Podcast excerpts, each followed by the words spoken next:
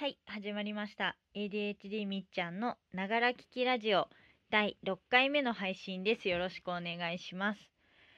えーなんか天気も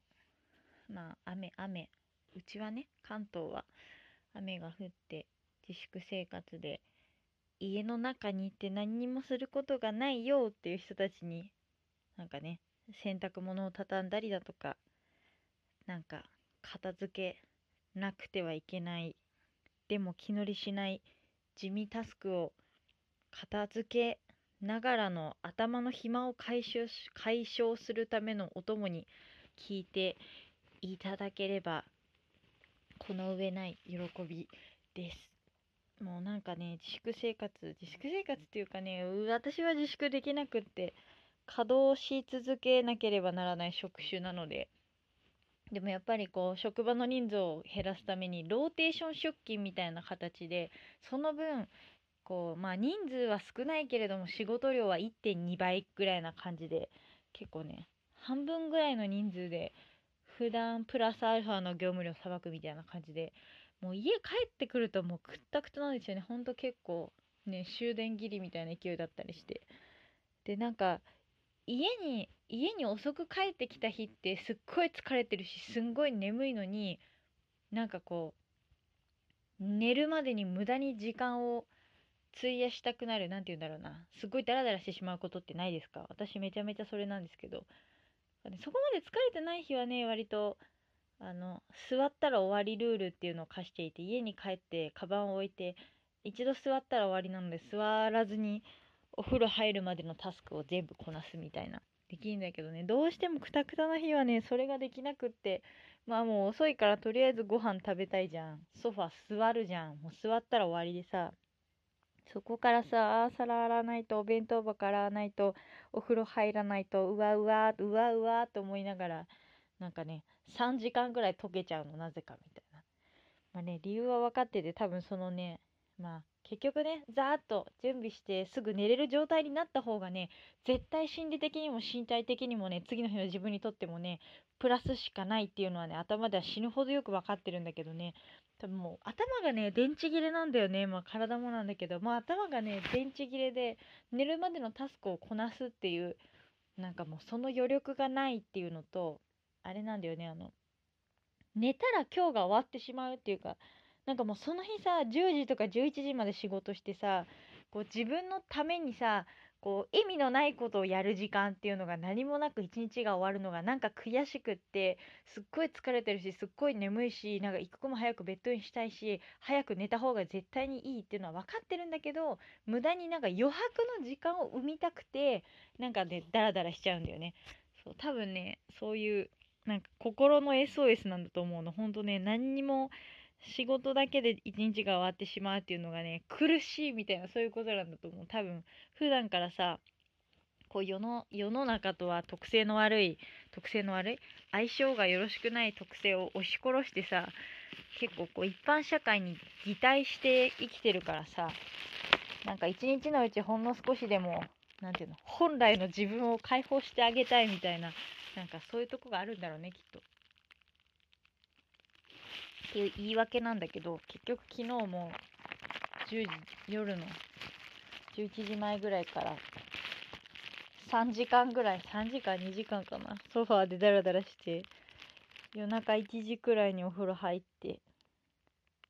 お風呂入ってそう寝たんだけどね結局なんかうまく寝つけなくて半分ソファーで寝て半分ベッド寝るみたいな。で朝ね普通に7時ぐらいに起きて朝からねなんか頑張って稼働したんでお弁当作ったりとかなんか昨日洗わずに全部放置されてた食器を洗ったりだとかなんだなんだらってして洗濯して干してクークルワイパーかけてトイレ掃除とかしてお昼食べたらなんかそこで昨晩の月が回ってきたっていうかめっちゃ疲れて急に眠くなってなんかもう寝ちゃってなんか3時 ,3 時間そんな寝てないから2時間ぐらい昼寝してお昼寝しないとやれませんっていう。ちょっとそんなさそのどうでもいい序章ですごい時間が経ってしまうんだけどちょっとねこのこのお話は2本立てぐらいでいこうかなっていう感じだからいいかなって思いながら余談を喋りました。そうじゃあ早速ようやくのようやくの本題まですでに5分なんだけど今日の待って待っていつもね今日のお題をね頭の中で整理する前にじゃじゃんを鳴らしてしまってね見切り発車でねちげえやってなんだけどね今日の今日のお題は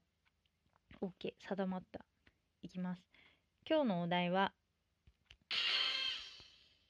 失敗してもやり直せる社会になったらいいなと思う話。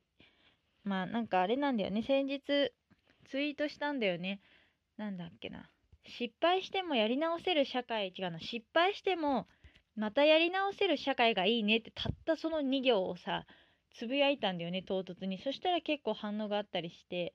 たったその2行ね何いきなり社会について語り始めたんだお前は誰やみたいな感じなんだけどなんかねあのそれをふとあのつぶやいた発端というかきっかけがあってねなんかこう前にも自粛生活の話とかで少し触れたんだけど最近あの芸芸人のあの EXIT さん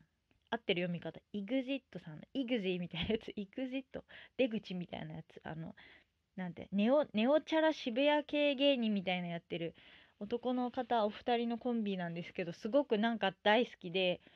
なんかあのその方のこう過去の話をネットで見てたんですよね。あのまあ詳細はネットでググれば何でもわかる話なのであの私が詳しく説明するのは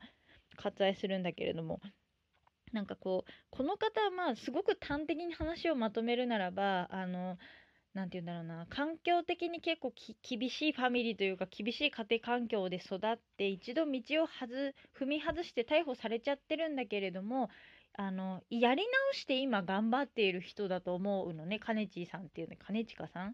ていうんだけれども。でなんかこの方のパターンで私すごくレアだなというかすごい貴重なモデルケースだと思っていて何が、まあ、他にもさそういう芸能人っていっぱいいるじゃん。なんかさ未成年暴行しちゃったとかさなんかよよからぬなんか組織となんか金の問題がどうのどうのとかさなんかゲス不倫したけどなんかしれっと戻ってきたとかさまあ、悪いことをしちゃったけれどもまだ芸能界で活動する方っていうのはまあたくさんいらっしゃるけれども、まあ、それが別にねあの悪いとか良いとかって話ではないけど、まあ、結構一定期間を置いて冷却期間を置いてあの一時期こう何ていうのなんかメール来たんだけどコロナウイルス感染情報だって。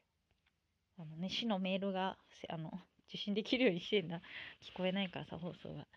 で何ていうの？あの普通一定期間はって燃えるけど一定期間こう冷却期間というか一度社会にフェードアウトして忘れ去られた頃にしれっと戻ってくるみたいなパターンが多いじゃん。この EXIT の兼近さんって違うんだよね。何ていうのこうブレイクして、まあ、結構短期間でわって売れてすごい話題になってテレビとかにも出るようになったタイミングでお決まりのあの文集法ですよ。文集さんになんか実は今今何最終芸人の誰々と誰々実はこんな過去があって過去に逮捕歴ありバーンみたいな感じでもう売れに売れに売れたタイミングで出すっていうねあのありがちな。っていう感じなんだけれどもなんかねあのなんか面白いなって言ったら失礼だけどもすごくあの立派だなって思ったのはあの隠すこともなくカンジさんはその今までのね過去とかこういう悪いことをしてしまったっていうのを正直に開示してなんなら直接文集さんのインタビューとかにも事細かく答えていて、まあ、事の経緯だとかなぜそういうことになったのかとか、まあ、あと実際そういう過去があってっていうのを知った上でこうコンビのりんたろーさんっていうんだけどねは EXIT を結成してこうねあのそういう過去があったのも容認した上ででもまだね改めて頑張りたいと思っているカネジさんだからこそ一緒に組もうと思ったみたいな感じで成り立ったコンビさんらしいんですよ。まあ、そういうねネタが面白いだけじゃなくてそういうお二人の人間性とか結構ねあの時事問題とかを取り上げるトークとかネタとかもやってたりとかなんだっけなパッと名前が浮かばないんだけど YouTube でいろんな人とコラボとかしててなんかそういうね社会問題とかを結構あのねチャラチャラしてるように見せかけてそういうところにもアプローチできたらみたいなところが根底にある芸人さんっていうのがすごく好感が持てるっていうかね面白いなと思ったんだけどまあそのカネチーさんの例の異色さっていうのがその一定期間フェードアウトしてって言われでなくて結構素直にカネチーさんがもうなんか拍手をしたというかこうもうドストレートで謝ったんですよね。まあそういう背景があってあのもともとこう知らなかったとそれが悪いことだっていうのが知らなかったっていうことをおっしゃっていてまあなぜかっていうところでまあもともとその自分が生まれ育った家庭環境だとかこう近所の人たちだとかつるんでいた学校の人たちとかが、まあ、そういう世の中的にはこうねあのアウトとされるような事柄がもう日々自分の周りで横行していたというかそれが当たり前というかそれしか見て来ることなく自分は大人になったからそのまあそのね逮捕歴があるのはまだ未成年とかそのくらいの時代にそれが悪いことだっていう認識がなかったっていうことをおっしゃっていて。